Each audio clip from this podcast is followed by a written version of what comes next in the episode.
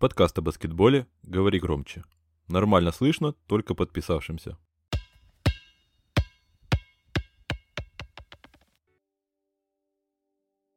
Друзья, всем доброго времени суток, в зависимости от того, когда вы нас слушаете, смотрите, если это YouTube.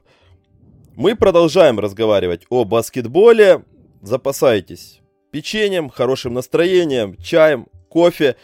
И для вашего удовольствия, для удовольствия ваших ушей, сегодня будут трудиться Егор Старков. Его голос вы слышите прямо сейчас. Это я, и сегодня со мной в компании мой верный баскетбольный ганбу Максим Коршунов. Я тебя приветствую. Привет, Егор, да, спасибо еще раз за инвайт, за то, что зашел в эту комнату, в которой я всегда ожидаю. Uh, да, и сегодня в нашей комнате на двоих еще один человек. Это гордость комментаторского цеха Мегого, мой наставник и товарищ Дмитрий Герчиков. Батя, я тебя приветствую. Доброго здоровья всем любителям баскетбола. Я надеюсь, что это не красная комната. Я впервые в нее захожу, немножко Тут стоп-слова нет. оглядываюсь, но... Да, да, да, я вот хотел сказать, что стоп-слово я не придумал, максимум оно может быть на белорусском, и его все равно не поймут. Давайте попробуем сделать в ближайший час-полтора интересным для всех наших слушателей. И с чего бы я хотел начать? А наш флекс рэп подкаст я хотел бы начать с того, что какой к черту баскетбол, если там Оксимирон новый трек выпустил несколько часов назад, и там уже миллионы какие-то прослушиваний. Все о нем разговаривают, там 10 минут он рассказал историю своей жизни, я просто в шоке. Я никогда этим не интересовался, при этом все равно это знаю. А, а каким образом, вы скажете, Оксимирон имеет отношение к баскетболу? А у него был фит с Маркулом, а у Маркула есть э, трек Леброн под названием Леброн. Вот вам и связь с баскетболом у Оксимирона. Э, Sports.ru берите на заметочку, как можно всунуть новость в ленту новостей и собрать э, 800 комментариев про то, что здесь делает э, новость про рэпера. Э, ну да ладно, ладно, я немножко отвлекся, все-таки в сраку этого Алек... А, а, Алексимирона. И возвращаю. Ну, можно маленькую тогда Давай. рекомендацию от человека, который слушает металл. У нас буквально 20 секунд рекламы. Если кто не слышал, есть такой крутейший человек, которого зовут Алексей Румянцев и группа «Пионер-лагерь. Пыльная радуга». Они играют крутейший гранж. Я всем рекомендую к прослушиванию. У них есть фит с Оксимироном, который называется «Дегенеративное искусство». Вот прям это мясо, сок жир. Э, при том, что я совершенно далек от рэпа, от грайндкора, от всего вот этого вот безумного сочетания рычащих букв. Обязательно послушайте. Я думаю, что это на вас произведет впечатление. И «Пионер-лагерь. Пыльная радуга» — это вообще вот открытие моей трехлетней давности, которое нежно люблю. Поэтому, если кто-то как-то помашет через наш подкаст потом на конце концерте ППР Леша Румянцеву, я буду счастлив. А я-то думал, ты скажешь про Нискиз, которые, типа, вот я недавно, кстати, для себя открыл. Прекрасная группа, тоже не слушай, очень а раз, уж, а раз уж у нас пошли рекомендации, я, я не могу выдать чаще звуки, к сожалению, вот то, что сказал э, Дима. Э, я посоветую, знаете, вот э, для меня открытие. У нас Руки вверх, подкаст... классная.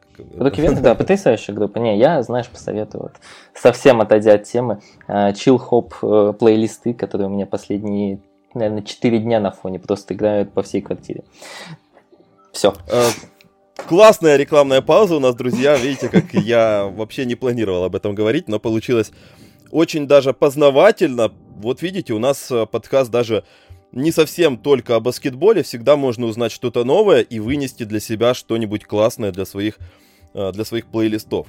Ну, а мы, кстати, про Леброна и про треки. Заканчиваем, про Леброна мы продолжаем. Нам вот так вот получилось. Звезды сошлись, что мы прошлый подкаст записали. Я его отмонтировать вечером не успел.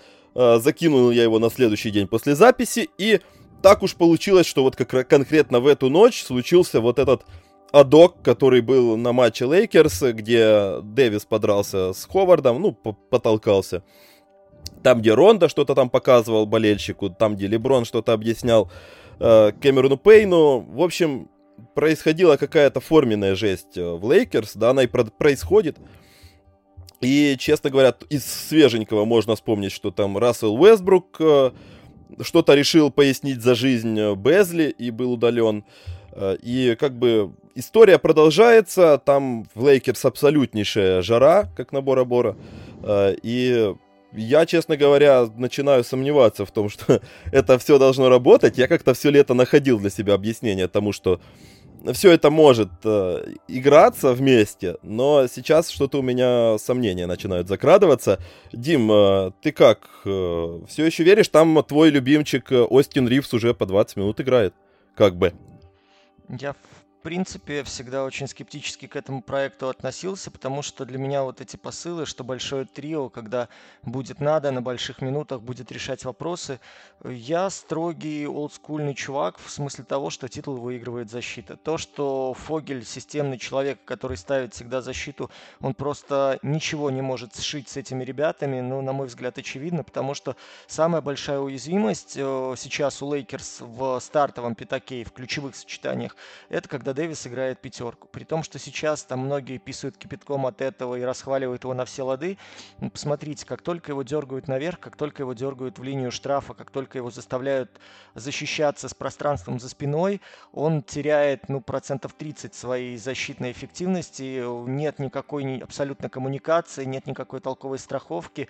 Его просто бросают на амбразуру и потом тупо расстреливают. Если против него человек более-менее со взрывным первым шагом, это гарантированное преимущество преимущество атаки практически наверняка или фол, или гол. Я не понимаю, как э, эта команда собирается останавливать ближе во второй половине сезона э, людей, которые будут взвинчивать темп, особенно вот, знаете, которые будут на границе плей-офф, плей-ин, которые будут цепляться за победы. Я не особо представляю, как сейчас будет делегироваться функционал у людей, которые выходят со скамейки с седьмым-восьмым а, порядок их выхода будет расти, когда Леброн будет отдыхать, а отдыхать он будет все чаще.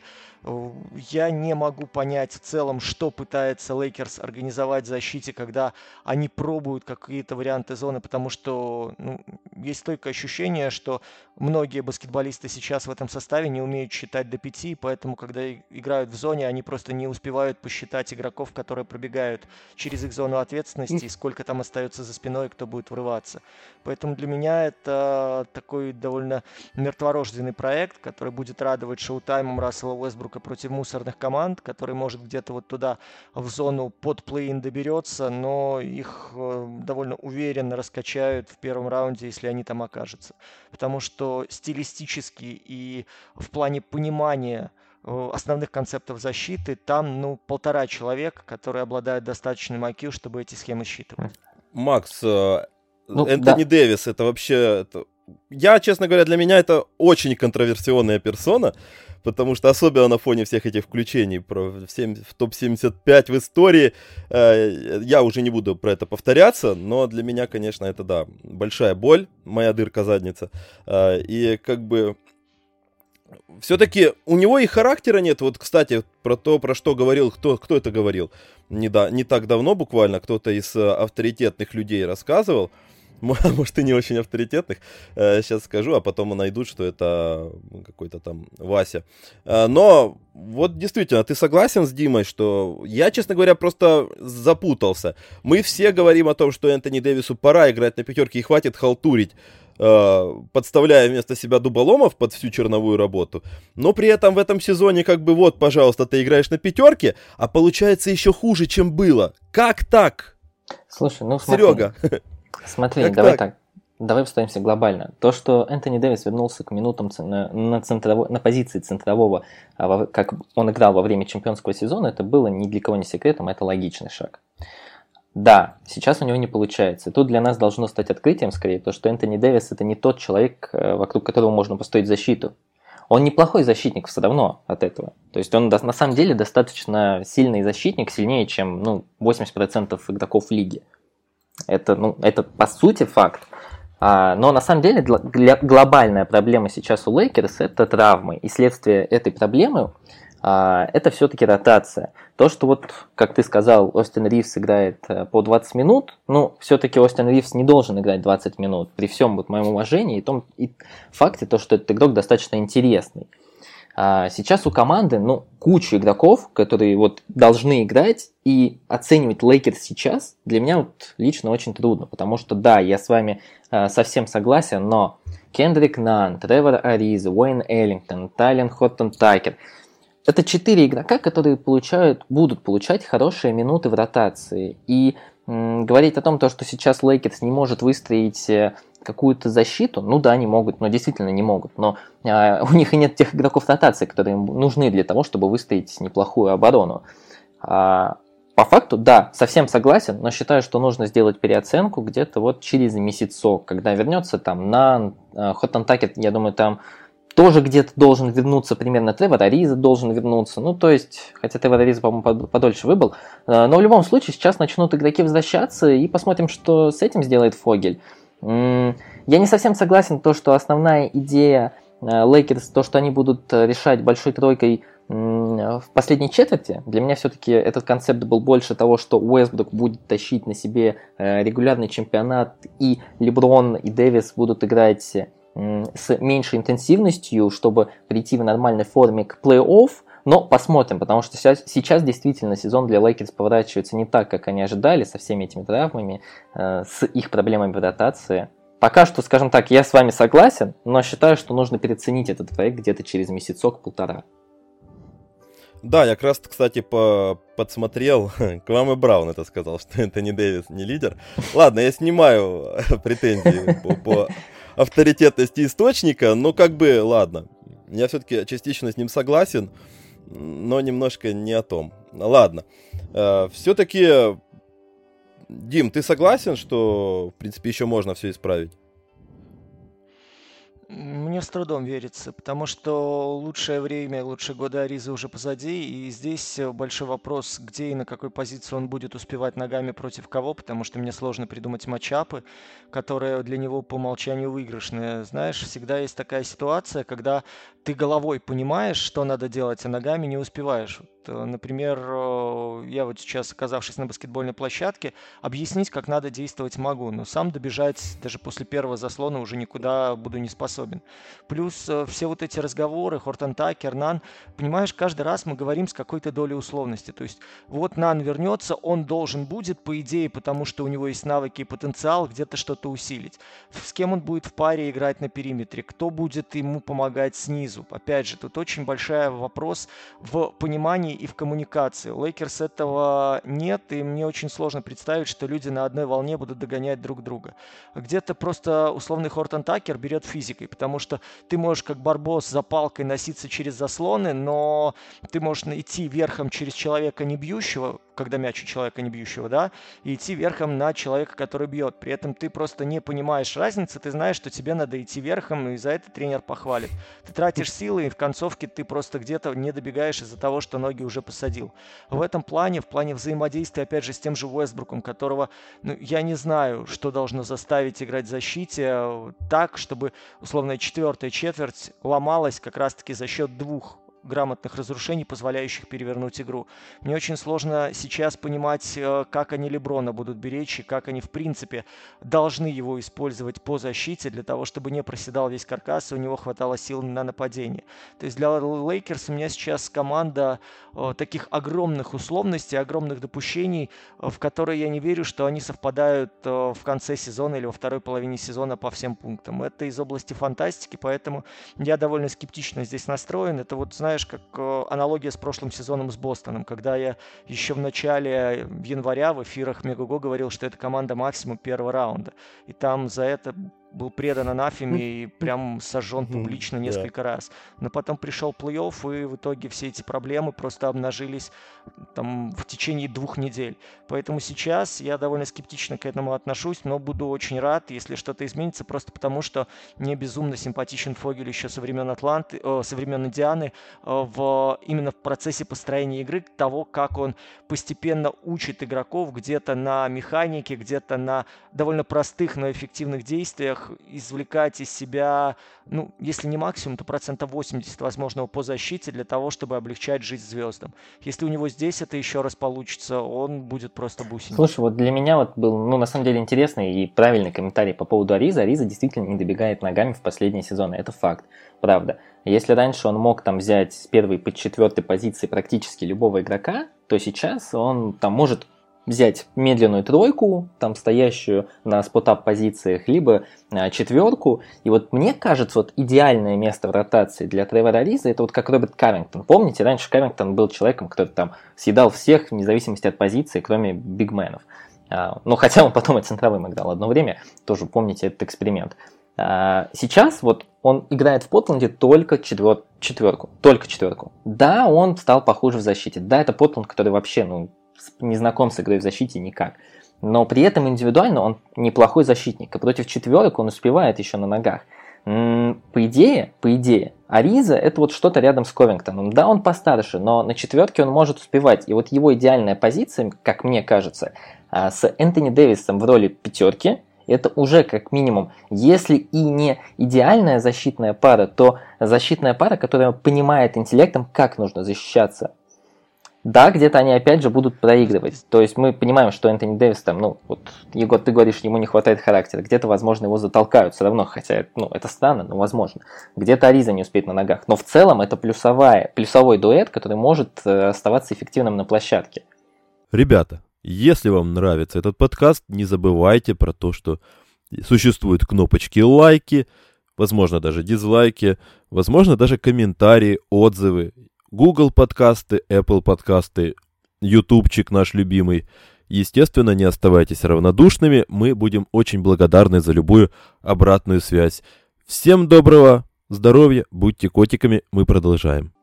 Ну, как минимум, мне кажется, за неимением лучше. лучше ну, конечно, да, ну, нас... конечно.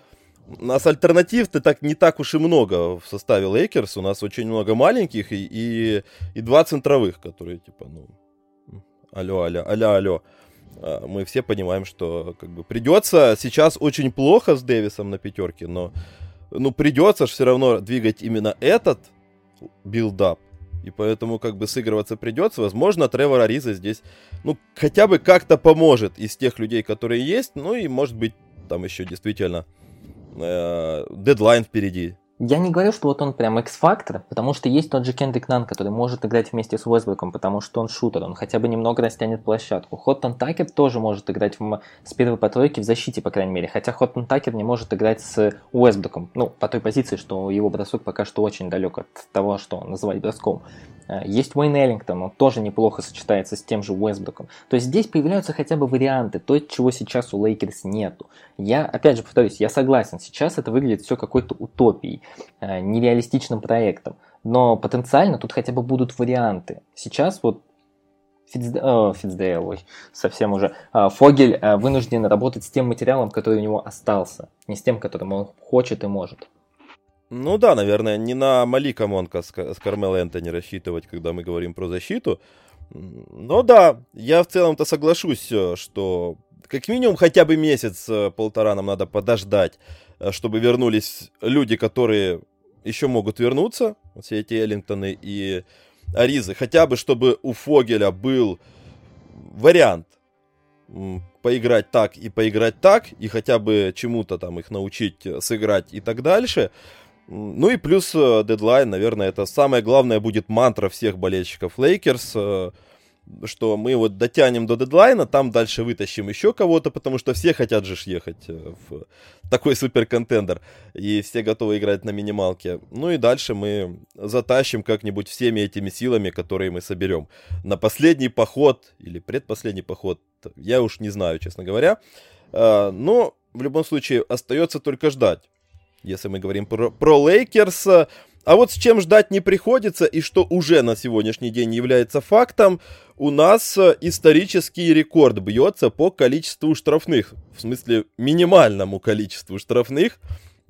Все-таки в истории не было никогда такого маленького показателя. Вот так прям резко ножом работают э, новые правила, которые ввела лига. И, как мы уже видим, наверное, все, кто наблюдает за баскетболом более-менее внимательно, все уже сталкивались с этими разведенными руками Хардена, разведенными руками Дончича, Янга и прочей братья. И пока что только Батлер и Эмбит э, обходят эти, эти ограничения какие-то, находят лайфхаки.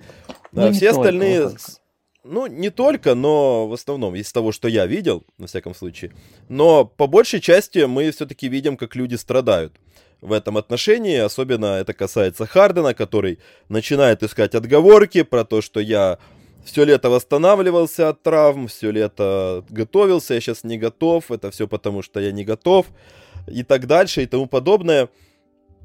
Все-таки мы видим, что это влияет на людей, и у Янга, и у Дончича, и у того же Хардена жестко полезли вниз проценты, потому что приходится искать новые варианты, как атаковать кольцо, надо искать э, чуть менее удобные э, для себя какие-то способы найти э, путь к кольцу, и, соответственно, качество у нас просаживается. И э, насколько быстро люди готовы адаптироваться к этой истории, как ты думаешь, Дим? Ты знаешь, я вернусь немножко назад. Посмотрите, люди, которые... Ну, да, я недаром меня представил Егор как батя. Я думаю, чуть постарше буду. Ребят, э, вспомните, как играли в Европе в начале 2000-х. Вспомните, как играли в NBA э, в середине 90-х. То есть, в принципе, вот эти моменты разножек, эти моменты показа и движения, когда соперник реагирует на показ, и ты идешь в вымышленный контакт. Эти выставленные жопы, которые бесят безумно, когда ты идешь на дриблинге, видишь, что соперник движется со стороны, и ты подворачиваешь корму для того, чтобы он тебя приходовал. И это все вот эти свистки, которые в последние годы давались в пользу атакующей стороны, в пользу того, чтобы защищать людей, которые вроде творят шоу, оно привело к, ну, на самом деле, какому-то невероятному фрик-шоу. И то, что сейчас откатывают на показатели 20-летней давности для меня абсолютно нормальная история, потому что, опять же, европейский баскетбол, заканчивающийся там со счетом 54-60, это не было что-то, само собой, там, сверхъестественное, да, было само собой разумеющееся. Потому что люди действительно добывали очки, вот как говорят, кровью и потом. И уровень игры в защите, вот эта интенсивность, она была, э, может быть, ниже по движению, но по уровню жесткости планка была довольно высокая. И ты понимал, что э, тебе так просто эти очки не дадутся. И действительно, люди почему э, там уровень 90-х, да, восхищаются какими-то топ-исполнителями, которые там не были сверх э, звуковыми, да, людьми типа Клайда Дрекслера, там, да, Детлефа Шремфа, которые могли э, и вкладываться в защите, и могли за счет э, кроме своего таланта, а вот этой работы черновой добывать для своей команды результат, какой-то перевес и делать э, за счет своего уровня плюс своему коллективу. Сейчас вот то, что происходит, это э, результат, наверное, как знаешь, ломки после какого-то дикого кайфа, после наркоты. Потому что, окей, нормальные фолы продолжают свистеться. Люди, которые действительно идут в хорошие проходы, люди, которые не гнушаются силового контакта, люди, которые дорабатывают эпизоды после свистка, они получают и фолы, и 2 плюс 1, глобально ничего не изменилось. Мы меряем сейчас уровень результативности по ключевым там топ-10, топ-15 звездных исполнителей, которые, да, внушительную часть получали за счет э, штрафных, за счет скорости, за счет умения нарисовать, либо спровоцировать соперника на фол. Для меня сейчас сейчас это возврат, как говорят, back to bases, да, возврат к тем основам, на которых изиживался баскетбол. И из этого делать сейчас трагедию совершенно не стоит. Для меня проблема в другом. Проблема, о которой я говорю уже очень долгое время, вот в фильме Гугу уже получается второй сезон, у нас нет последовательности. Особенно это четко видно в плей-офф. Когда ты фиксируешь все по одной парадигме, вопросов нет. Ты можешь давать играть максимально жестко, ты можешь фиксировать удары по запястьям. Вот моменты блока, да, очень часто спорные, когда игрок накрывает мяч, потом прилетает по запястью. Рефери дает чистый мяч, потому что считает, что пятно контакта было именно по мячу, а потом уже как бы получается последствия, да, вот это вот э, зона турбулентности или зона инерции, это уже касание по запястью. Поэтому мы играем дальше. Проблема в том, что кто-то сейчас дает свисток, кто-то позволяет играть. Из-за этого есть разночтение. Хуже того, есть разночтение в рамках одной бригады. И вот это мне взрывает мозг, потому что судьи обязательно перед матчем сами на своем внутреннем совещании примерно обговаривают допустимую степень контакта, допускают уровень э, жесткости и ну, дают такие вот да, красные флажки, за которые нельзя заходить. То, что сейчас есть такой разброс, мне кажется, это тоже порождает определенное брожение и нас возвращает к теме падение результативности и изменения в правилах. Если бы более или менее четко все в одной линии судили, это бы воспринялось вообще как само собой разумеющееся. Просто мы вычистили читеров из своих рядов. Из-за того, что э, вот эти моменты плавающие до сих пор возникают, и условный Карри может себе получать там плюс 3-4, а условный Харден на прошлой неделе в э, каком-то из поединков, где Бруклин проигрывал, там он 5 или 6 подряд раз ходил под кольцо, его действительно там нормально расплетали косички на голове, но судьи не реагировали, его это бесило, это проблема. Ну и, соответственно, о ней Харден рассказывал, и Бруклин, и все вокруг. Вот как только это более-менее устаканится, придет в норму, мне кажется, мы вообще забудем о том, что у нас новое правило, и просто примем то, что баскетбол действительно очистился и стал ну, нормальным игрой ну, реальных мужиков. А, так, ну, я с тобой на самом-то деле согласен. Вопрос а, только в том, если у нас стабилизируется эта история, а, и, допустим, судьи у нас приходят к единому мнению про то, что вот мы не фиксируем, теперь мы даем играть как в нулевые, и у нас есть определенная линия партии. Дрей едет играть э, в другую лигу, потому что человек реально, ну, я не то чтобы против, ну, то есть я долгое время был его э, защитником, и как бы я к тому, что человек просто искал возможность выживать в этой лиге, потому что он даже не Стеф Карри, он просто физически не умеет ничего. И поэтому он нашел вот, ну, вот такой вот способ, он нашел для себя, э, как хотя бы как-то оставаться живым в NBA а и оставаться продуктивным. Сейчас продуктивность у него начинает ехать конкретно вниз, и это становится уже весьма заметно, скажем так. Э, и я, честно говоря, не знаю, как насчет Дончича Хардена. Возможно, эти еще кабанчики еще как-то разбегаются и научатся свою тушку выбрасывать в нормальные контакты. А вот э, по Янгу, конечно, меня немножко опасения берут. Как э, вы считаете, ребят? Слушай, ну смотри, мне очень понравился пассаж Дима про то, что э, все-таки нет последовательности сейчас. Это действительно так. И у Янга, и у э, других игроков, и у Хардена того же встречаются такие моменты. Все-таки умные игроки и лучшие игроки НБА имеют привычку, свойственность тому, что они привыкают к новым правилам. И Харден, на самом деле, и Янг – это те люди, которые привыкали к новым правилам. А, мы понимаем, что, скорее всего, последовательность это будет выстроена, и плюс-минус они найдут тот баланс, как им нужно играть. То есть, как минимум, они уберут вот эти глупые атаки, когда они цепляются за руки соперников и будут атаковать по-другому. А, как минимум, тот же Янг может вернуться к цифрам а, два года назад, когда он по 10 трешек выбрасывал. И он будет так эффективнее, чем он играет сейчас. То есть, на самом деле, у меня нет больших переживаний по поводу того, что они смогут адаптировать свой стиль игры в будущем. Просто вопрос, сколько времени на это понадобится, сколько вот судьи а, будут выстраивать эту последовательность э, и единение с тем, что а, и как они свистят. А, вообще, вот глобально, ведь многие скауты всегда отмечают, а, говорят это про, как про целый скилл, умение находить контакты, зарабатывать фолы. А, вот если смотреть на топовые цифры и убрать оттуда бигменов, Джимми Батлер, Демат Дрозен, они там потеряли меньше половины штрафного по сравнению с прошлым сезоном. Зак Лавин, в принципе, стал больше бросать штрафных, чем в прошлом сезоне. Эти люди умеют находить контакт. Единственное, что они никогда и не пытались вот ловить совсем абсурдные контакты, и они строят свою игру в основном от проходов. Ну, понятно, Чикаго это своя история, у них, в принципе, атака такая достаточно своеобразная на любителя, а, но, в принципе, зарабатывать фолы в этой лиге, как и сказал Дима, это не проблема. Нормальные фолы продолжают свистеть. А, ты говоришь, что то, что Трей Янг э, не сможет выжить в этой лиге. Да нет, почему? Он сможет. Мы уже видели, а, если бы сравнить Трей Янга второго сезона и третьего, это очень разные игроки. Вот если прям совсем в глубину уйти, он сможет поменять свой стиль. Сможет поменять, скорее всего, свой стиль и Харден, он отличный, в принципе, плеймейкер. И сейчас вот многие э, критикуют его за его атакующие проблемы, но при этом он остается достаточно неплохим разыгрывающим и буллхендлером. Не то, что неплохим, а одним из лучших в лиге. Э, у меня больше вот называет сомнение, на самом деле, Лука Дончич, у которого там половина бросков полностью неэффективные, и э, он-то как раз зарабатывал, э, конвертировал свои неэффективные броски в штрафные, и тут как бы, ну, у меня вызывает вопрос, как он будет сейчас адаптироваться. Но я думаю, и он сможет привыкнуть к лиге. Тут просто вопрос времени на самом деле. Я думаю, что где-то к, полови... к середине сезона они выйдут там не на прошлые цифры, но смогут играть эффективно в другом стиле. Это нормально, мне кажется. То есть, в принципе, каждое поколение а, в НБА происходят какие-то итерации правил, как знаменитые там правила хендов со Стивом Нэшем. Это нормально.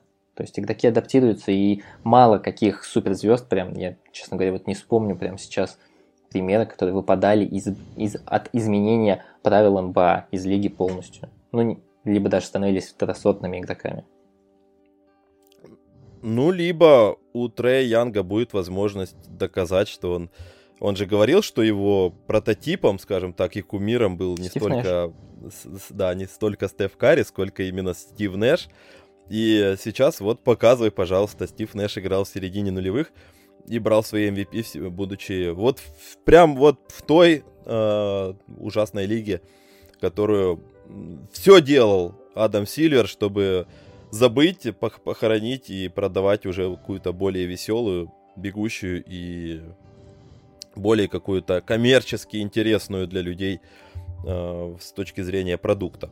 Э, но сейчас, э, как минимум, да, возможно, Трей Янг немножко изменит свою игру, и это тоже требует времени, и это тоже требует особого внимания. В том числе будем сегодня слушать и смотреть на Трея Янга против Вашингтона. Как раз мы с Димой будем работать на этом матче. Надо будет за этим от, отдельно последить, насколько вот, от игры к игре будет меняться его осознание. И в принципе-то я действительно тоже не то чтобы сильно э, беспокоюсь за Трея Янга, учитывая то, что он приходил в лигу, и я очень много следил за тем, как он в принципе адап- адаптировался к баскетболу вообще, то есть под э, крики про то, что это вообще не баскетболист.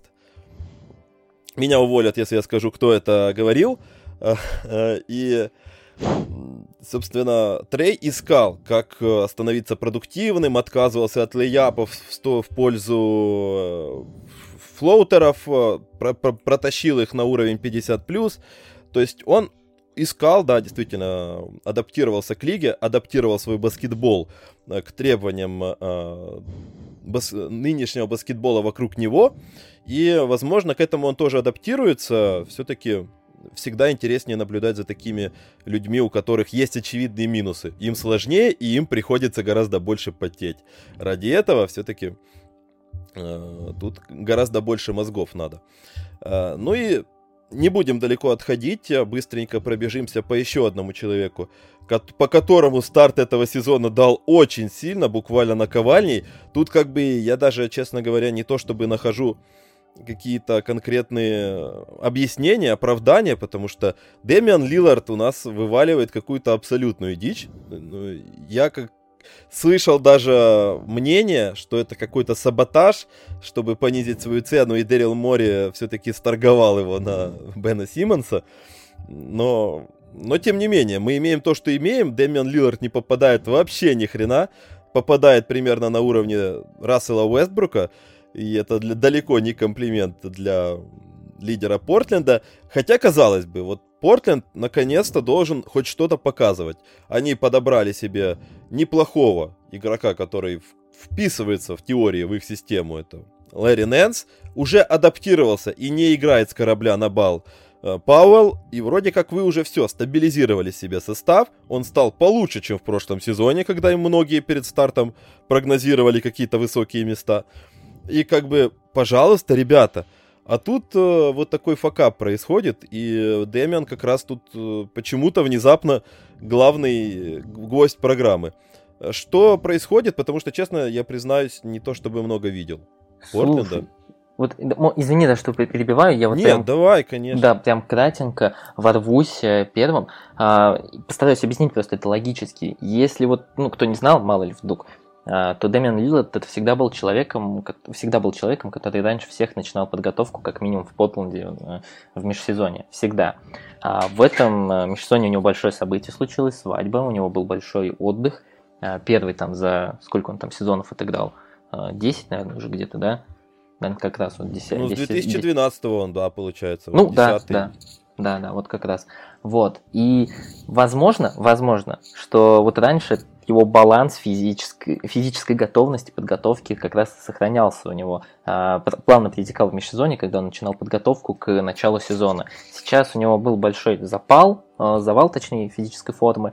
Ну и, соответственно, вот подготовку, к которой он привык, он начал чуть позже, прибыл в тренировочный лагерь, а, и поэтому, возможно, у него есть такие спады. Возможно, возможно. Ну, а возможно, он ему действительно дал Портленд, и он хочет уехать. Два момента части Макса поддержу в том смысле, что вот даже в репортажах я говорил, что есть ощущение, что ему тяжело в ногах, что вполне возможно где-то Биллопс перегнул с подготовкой физической, потому что э, при высокой интенсивности подготовки в межсезонье вполне возможно команда сразу валится в яму, или, по крайней мере, те игроки, которые получают очень большой объем для того, чтобы дальше наращивать по ходу сезона. Такая система подготовки тоже э, имеет место, и некоторые тренеры пытаются таким образом бустить потом игроков в середине сезона. У меня было стойкое ощущение, что вполне возможно Биллоп сейчас немножечко перегнул или умышленно немножко подгрузил лидера для того, чтобы потом он э, чувствовал себя поувереннее. Момент с изменением графика вот здесь ну, многое объясняет. По крайней мере, реакция организма на то, что происходит, она ну, в эту цепочку укладывается. Второй момент, посмотрите, Портленд в какой-то веке начал играть в защите, по крайней мере пытаться играть в защите, чего не было при Стотсе очень-очень давно. И Лилард тоже делает довольно большой беговой объем, и в принципе по, по движению, по тому, как он встречает игроков, как сопровождает и что делает без мяча, он довольно хороший импакт сейчас дает, в отличие от Сиджея Макколума, который, получается, ну, на чужой половине пытается компенсировать то, сколько заливают через него. Сейчас, э, мне кажется, это тоже может может очень серьезно отражаться, когда у тебя тяжелые ноги, когда ты э, привык хорошие трехи бить не только из позиции спотапа, да, не только с точки, но и с движения, после обыгрыша, после разрыва дистанции. Ты просто можешь не чувствовать немножко руки и ноги, потому что у тебя механика сама по себе работает, ну, не в баланс. Не, не то, как ты привык это делать, давайте так говорить. Поэтому здесь э, вот эти все изменения общекомандного механизма, эти изменения внутреннего организма Дейма, они наслаиваются. Плюс ко всему, то, что сейчас, в принципе, делает Портленд, мне нравится именно по защите. И здесь момент такой, что уровень интенсивности стал выше. Это, может быть, цифрами не подтверждается. Я э, человек, который довольно редко так закапывается, знаете, в глубокую цифровую аналитику, прям что-то подтвердить или опровергнуть. Просто вот из понимания баскетбола, из того, как сейчас, э, допустим, они играют минуты без Нуркича, да, вот э, какие моменты у них бывают при переключениях, какие моменты у них бывают при том, когда они пытаются зону делать. То есть по движению Биллопс действительно, вот вспомните, многие писалось, и вы, по-моему, даже тоже говорили, на тему того, что куда бы Чонси не приходил игроком, уровень игры в защите у команды возрастал. Причем в любой из команд это в цифровых даже показателях вымерялось и доказывалось. Сейчас у меня есть стойкое ощущение, что очки на чужой половине, он понимает, что какие-то бонусные баллы в ровной игре заковыряют лидеры просто потому, что у них класс повыше. И он начал работать как раз-таки от защиты, от того, что э, есть один Нуркич, и сейчас появился Зеллер, который просто восхитительно, умопомрачительно и фантастически помогает, страхует, поддерживает защиту. Соответственно, вам надо Наконец-то работать наверху. Отмечает. Сколько лет я... Слушай, я... зовите чаще, ёптыть, что остается. Вот, буду рассказывать э, свои вот эти наблюдения. Ну, просто вернемся, да, к тому, что уровень игры на периметре, интенсивность противодействия дриблеру, она должна возрастать для того, чтобы человек сзади вас страхующий читая ситуацию, моментально закрывал альтернативный путь движения. То есть фактически от того, как вы начнете прессинговать, давить на игрока, зависит, будет ли эффективен э, человек, пускай медленный, ветеранистый, но читающий ситуацию, ну, насколько он будет эффективен в подстраховке и помощи в защите. И это сейчас дополнительная интенсивность работы для Лиларда. Отсюда и нюансы в плане промахов. Мы ведь сейчас говорим, да, спад Лиларда это тупо вот то, что не летит у него издали. Тупо то, что не летит из открытых позиций. Во всех остальных моментах ему сложно что-то предъявлять. Тем более мы сейчас видим выборку, там ну сколько, 8-9 игр еще даже толком не прошло, него, да. чтобы прям поджигать на эту тему. Поэтому я думаю, что чуть-чуть это дело устаканится в плане физики, чуть-чуть вот он выберется из этой ямы и процентик поползет вот вверх. Можно по поводу зануды статистической как раз. А, я подобно читал про то, что вот Биллопс делал в тренировочном лагере, как он пытался настроить наконец защиту против пикинг-ролла, то вот против чего сыпался всегда Потланд, вот прям абсолютно а, не мог защищаться, как он учил там Нуркича Э, делать элементарный заступ, как э, они настраивали смену, как настраивали коммуникацию между игроками, круто. И вот если посмотреть вот только статистически, только статистически, вот взять сколько команды, э, как они защищаются против пик-н-роллов, меньше всех очков в лиге пропускает именно Портленд. Только 0,60 очков, ну, грубо говоря, 6 десятых очка, грубо говоря, а за одно владение пропускает Портленд. Это на самом деле удивительный факт, потому что вот Портленд это был, ком- был а, всегда командой, а, которая практически не имела возможности защищаться против команд, которые были универсальны в нападении. Они могли что-то делать против Денвера, который не играет пик-н-ролл в принципе, ну, потому что у них Йокич основной их буллхендлер. Но дальше они сыпались постоянно очень легко. А, поэтому для меня действительно, возможно, быть тоже может быть объяснением, почему Лилард э, стал слабее, потому что команда ну, действительно интенсивнее стала играть на своей площадке, э, на своей половине. Окей, и возможно это, да, будем считать от, Демиана Лиларда это немножечко таким элементом э, старта сезона и э, праздника, и э, подарка э, своим фанатам на Хэллоуин такого. Э, ну и, соответственно, он в дальнейшем действительно наберет свои кондиции. Это в том числе, да, в том числе про адаптацию к новым каким-то обстоятельствам, которые складываются у нас. И в тему того, что звезды и звездные исполнители, они действительно всегда находят и постепенно выравниваются, возвращаются к своему определенному звездному уровню, если это не какие-то там э, эк- экстраординарные ситуации по, по типу травм или каких-то а, других неприятных событий. А, и есть еще одна тема, которую я хотел поднять. Тема достаточно интересная и не столько связанная с баскетболом, немножечко, но имеющая, конечно же, прямое к нему отношение. Наверное, все читали этот, э, эти новости про то, что NBA готовит э, большой пакет обвинений Роберта Сарвера в сексизме, в расизме, в домогательствах, э, в чем-то там еще, я даже не помню. Э, но и если это все произойдет, конечно же, вспоминается история Дональда Стерлинга. Э, и получится Стерлингейт номер два. Э, единственное, что меня удивляет, ну, улыбает, я, я бы даже сказал, в этой истории, это то, что Роберт Сарвер, немножечко навалю экспозиции вам, Роберт Сарвер неоднозначная персона в мире NBA, да и вообще в мире спорта, потому что он и в футболе активный игрок, скажем так, на этом рынке. И конкретно в контексте борьбы с расизмом, он как раз всегда был на стороне э, антирасистов, да, потому что в 2010 году он активно выступал против закона в Аризоне об иммигрантах, который там поощрял сегрегацию, требовал от э, э, всех, всех неместных чуть ли не чип-кодов каких-нибудь э, встроенных и требовал с них кучу всяких документов, для, э, почему они здесь, и э, многие действительно спорили вокруг этого закона. Сарвер был категорически против. В 2014 году он был одним из тех, кто первым начал пинать э, все того же Дональда Стерлинга и рассказывать про то, что я бы никогда не вел дел с человеком, который произносит вот такие вот вещи. В прошлом году, как раз в 2020 году, когда разразилась вся эта история БЛМ и это и были вот эти разборки лиги с игроками, э, как раз Роберт Сарвер был одним из самых активных игр... Э, людей, которые поддерживали именно сторону игроков и баскетболистов. Он, ну, будем говорить прямо, ярче всех подлизывал всей этой истории.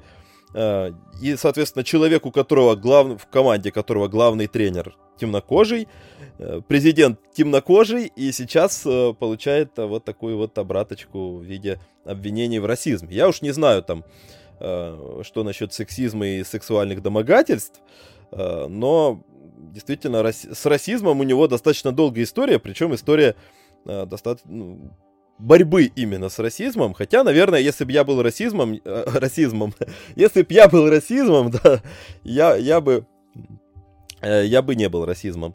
Э, если бы я был расистом, я бы, наверное, тоже э, делал все, чтобы меня не заподозрили в расизме, да.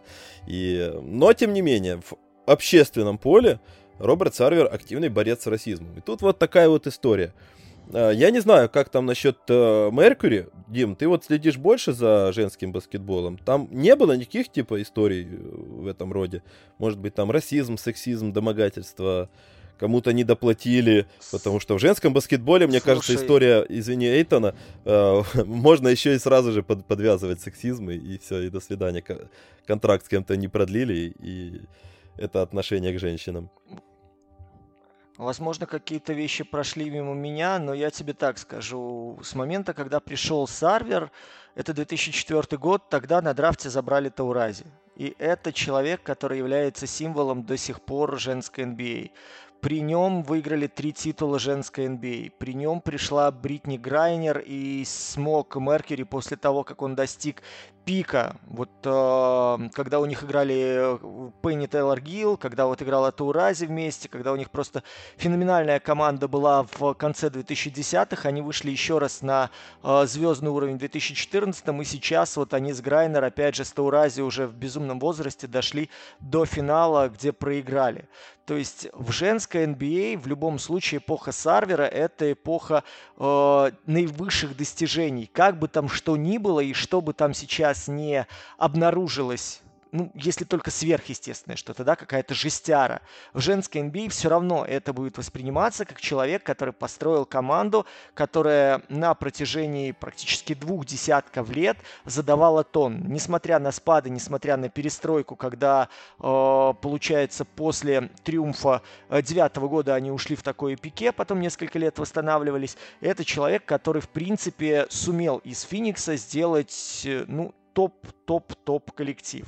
То, что вот как было, допустим, сейчас со сборной Испании, да, то есть э, женской, кто не в курсе, там Лукас Манделла ею руководил, человек, который выигрывал абсолютно все везде, куда только приходил.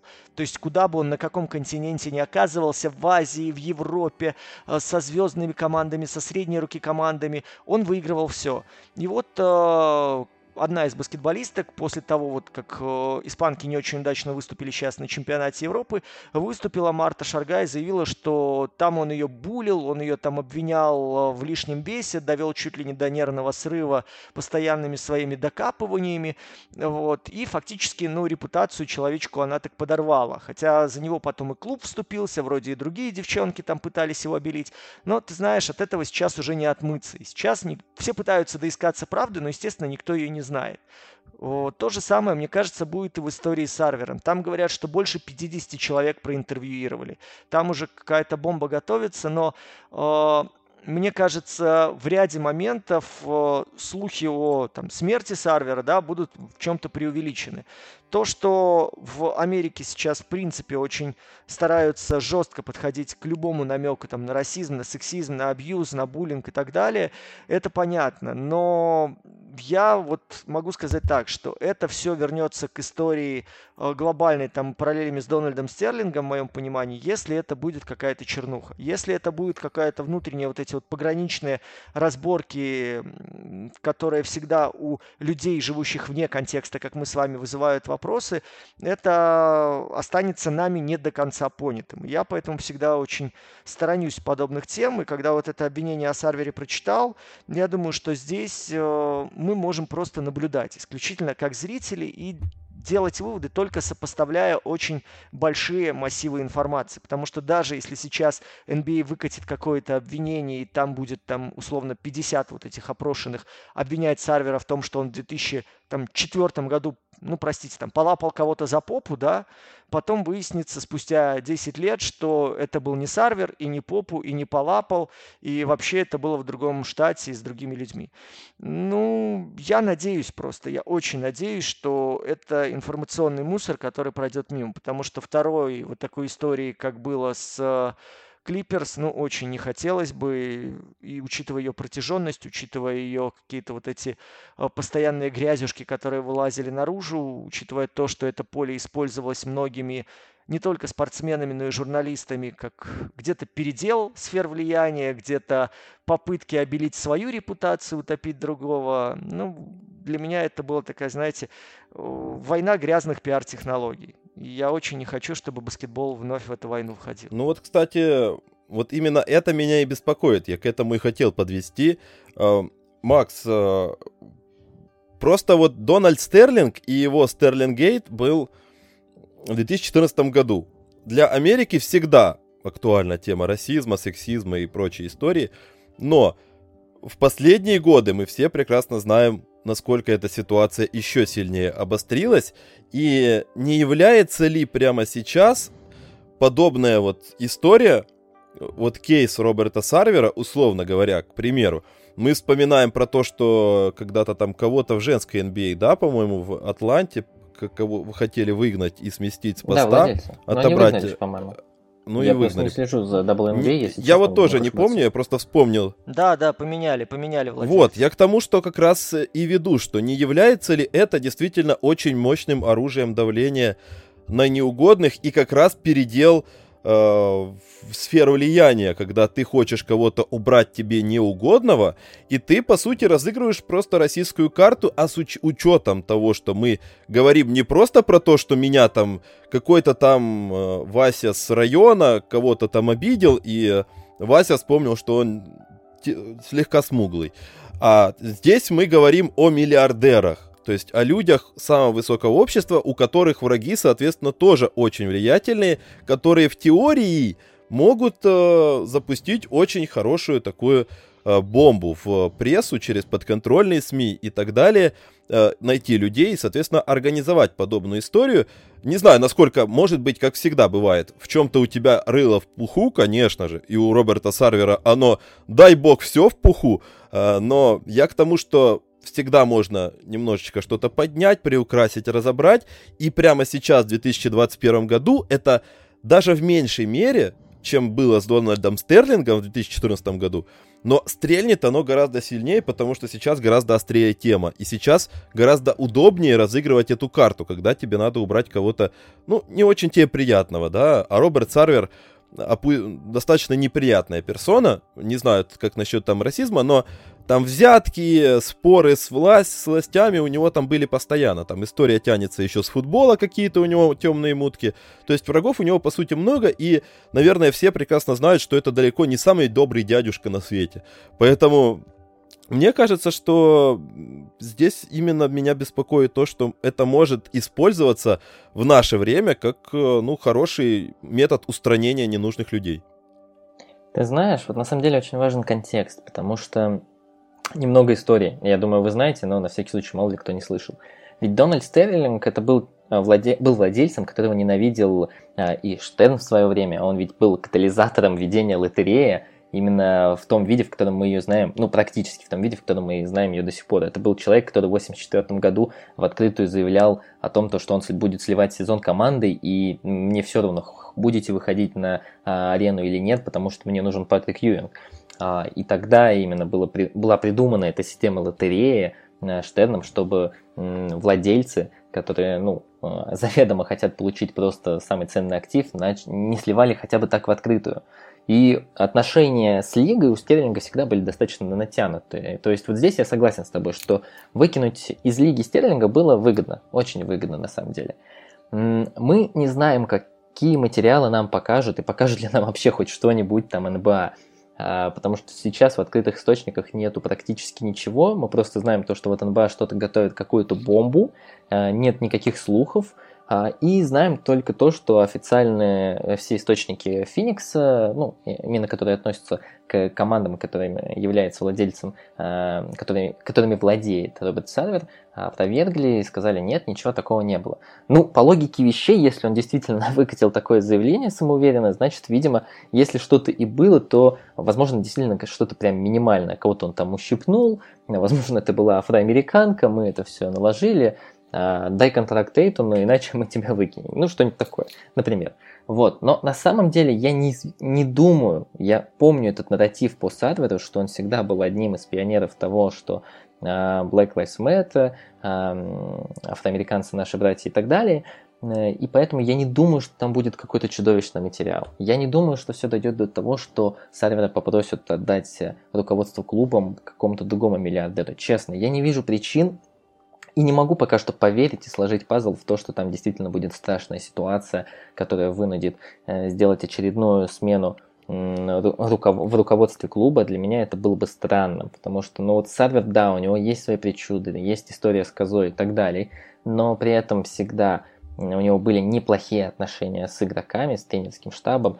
А, тот же Джонс, генеральный менеджер, а, уже сказал о том, что а, Сарвер прекраснейший человек, не мог так поступить, и все это ложь и обман. Поэтому мне сейчас очень тяжело представить то, что выкатится какой-то материал, и нарратив под э, людей, которые работали с сервером, сменится, и они начнут также его критиковать. Честно, не могу представить. Все-таки вот нужно разграничить э, то, кем был Стерлинг, он был действительно достаточно мерзким типом, и сервер, который странный, но достаточно все-таки лояльный к своим игрокам, да, своим, со своими причудами, но при этом у него были хорошие отношения с людьми, с которыми он работал именно в спорте.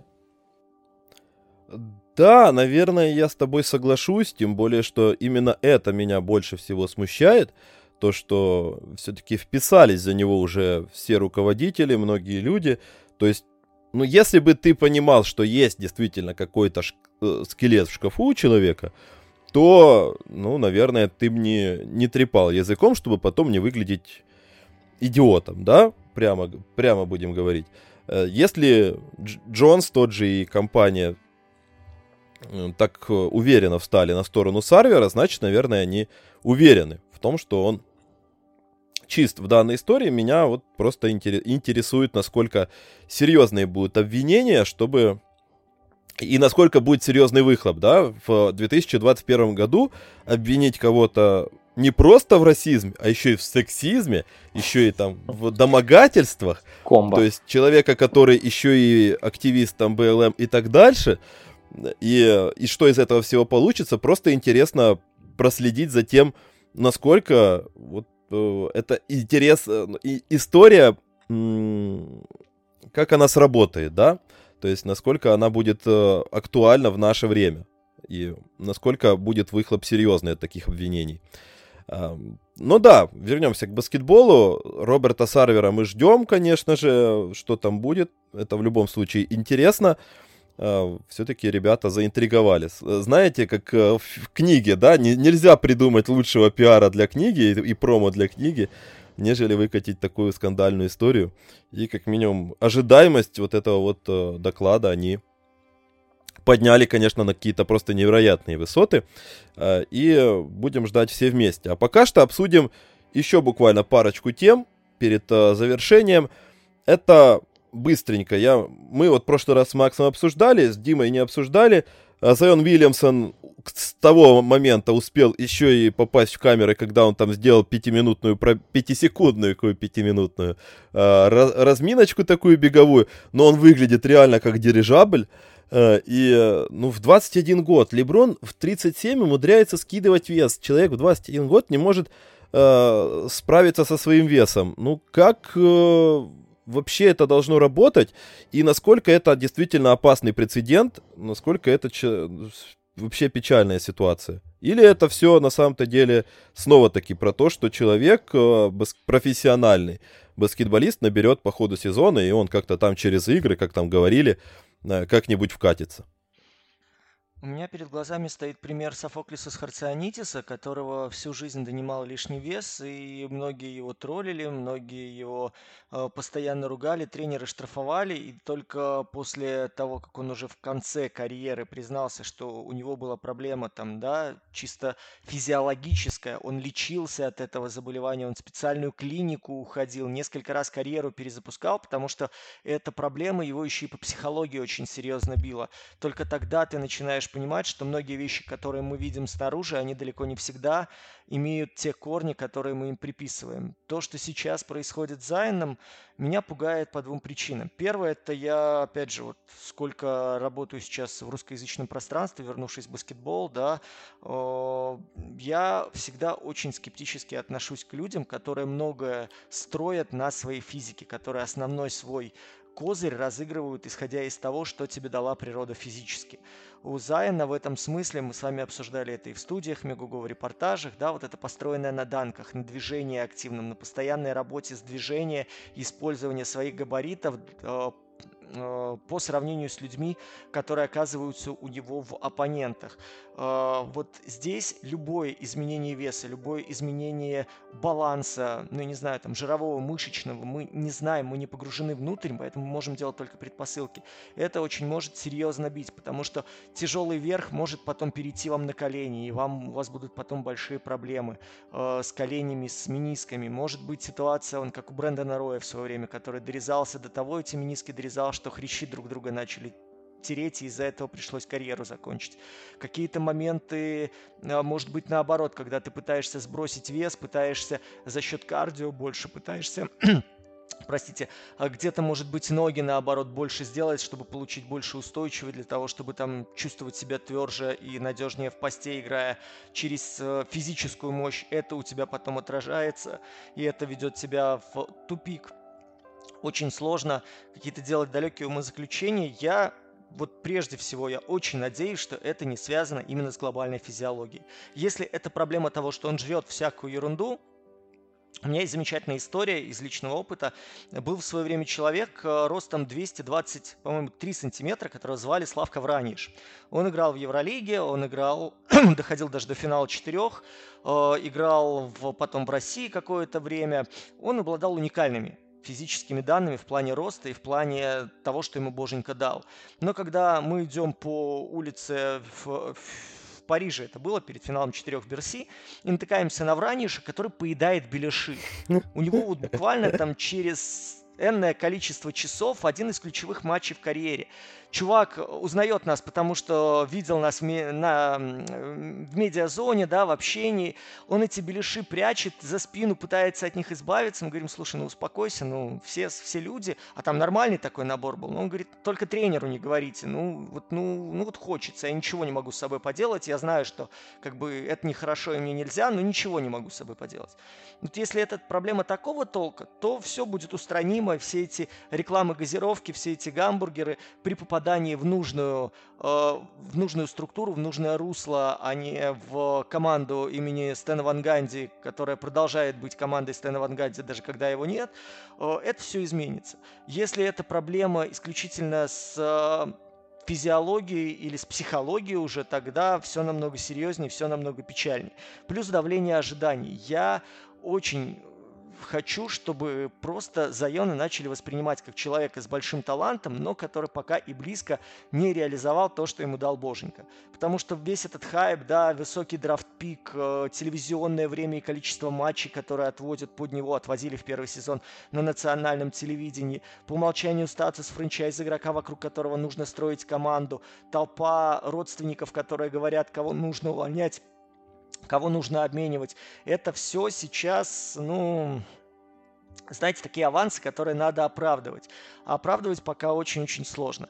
Так что для меня сейчас Зайон Уильямсон это пока человек, который имеет огромные-огромные задатки, но который еще на 10% ничего не подтвердил. А что касается физической формы, ну правда, в ближайший год, пока либо он не уедет в большую команду, либо э, окончательно не сломается, мы не узнаем. То есть если он действительно пока нарушает режим и занимается ерундой для того, чтобы форсить или переезд, или просто ему лень играть за такой коллектив, то баскетбол за это непременно накажет. Если же это психология, физиология, помноженная друг на друга, то дай бог ему здоровья, дай бог ему не повторить судьбу с Харционитиса, дай бог ему поскорее, поскорее э, вернуться в суперзвездный тонус. Слушай, на самом деле, вот э, если продолжать твою репризу, то а, мне все-таки кажется, что и медицина скакнула с тех э, времен, и у Зайон, Зайон входит в те 5% населения Земли, когда у него есть доступ к самым эксклюзивным там, медицинским наработкам. И мне все-таки кажется, что это проблема номер два, и я не совсем уверен, что вот она может решиться так легко. Все-таки Зайон это большой ребенок, которого форсили еще со школы, это ну, все-таки самый хайповый школьник со времен Леброна, и если вот проводить параллель с Леброном, как ты говорил, Егор, а, то все-таки Леброн это всегда был, а, да, физической машиной, которая всегда работала и каждое межсезонье добавляла себе какие-то новые скиллы как игру в посте, когда он э, перед переходом в Майами натренировал. Э, то есть это, ну, у него каждое межсезонье появлялись какие-то вот новые свои фишечки.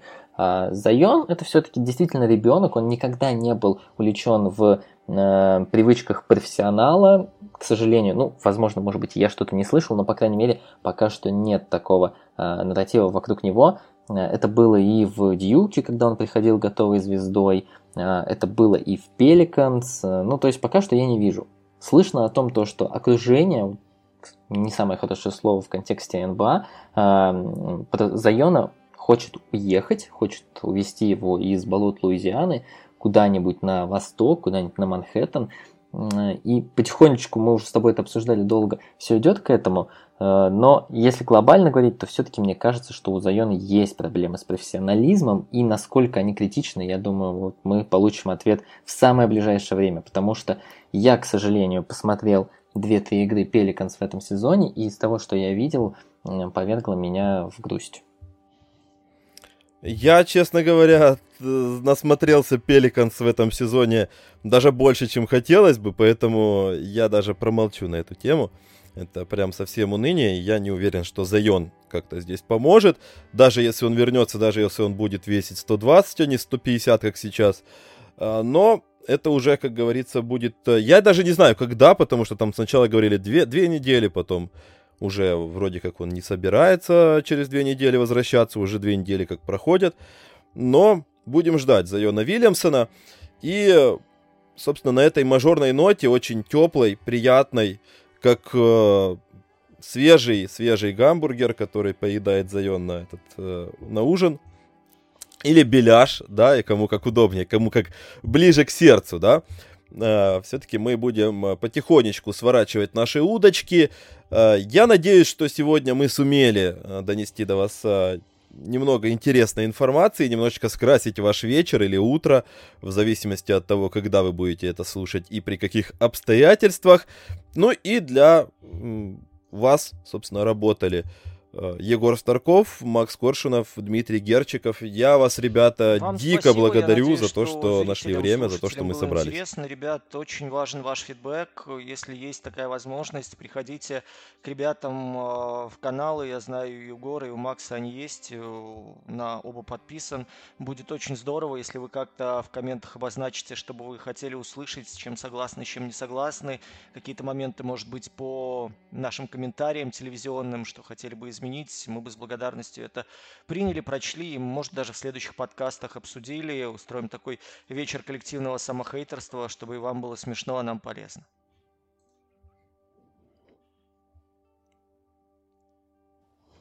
Да, да я как раз... Угу. Да, Макс, кстати, да, еще что, еще что. Да. Еще, еще я, да, есть. Я забыл про тебя, как всегда. Да, спасибо за приглашение, как всегда. Я почувствовал, как еще вот с присутствием Димы и ну, уровень профессионал, профессионалов вырос с 0 до 1 а, в нашем подкасте.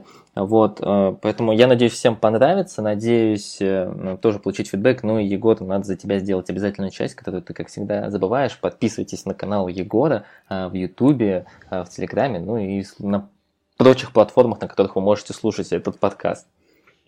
Да, я как раз про это и хотел сказать. Э, Дима сказал про фидбэк, и я как раз э, вспомнил об этом, что надо бы сказать про фидбэк. Э, да, друзья, мы есть на практически всех платформах. YouTube, Apple Music, Apple Podcast, точнее, Google Podcast, там, Spotify, CastBox, прочее, прочее, прочая фигня. Естественно, ссылки на все эти платформы будут в описании, в зависимости от того, где вы будете это слушать. И, конечно же, будем благодарны за любую обратную связь, как уже сказал Дима. Мы стараемся становиться лучше для вас, затрагивать темы, которые интересны в первую очередь вам, поэтому, естественно, у вас есть все шансы повлиять на выбор тем нами. Э, ну и остается только пожелать всем доброго здоровья в наше непростое время и только интересного баскетбола, друзья. Всех благ.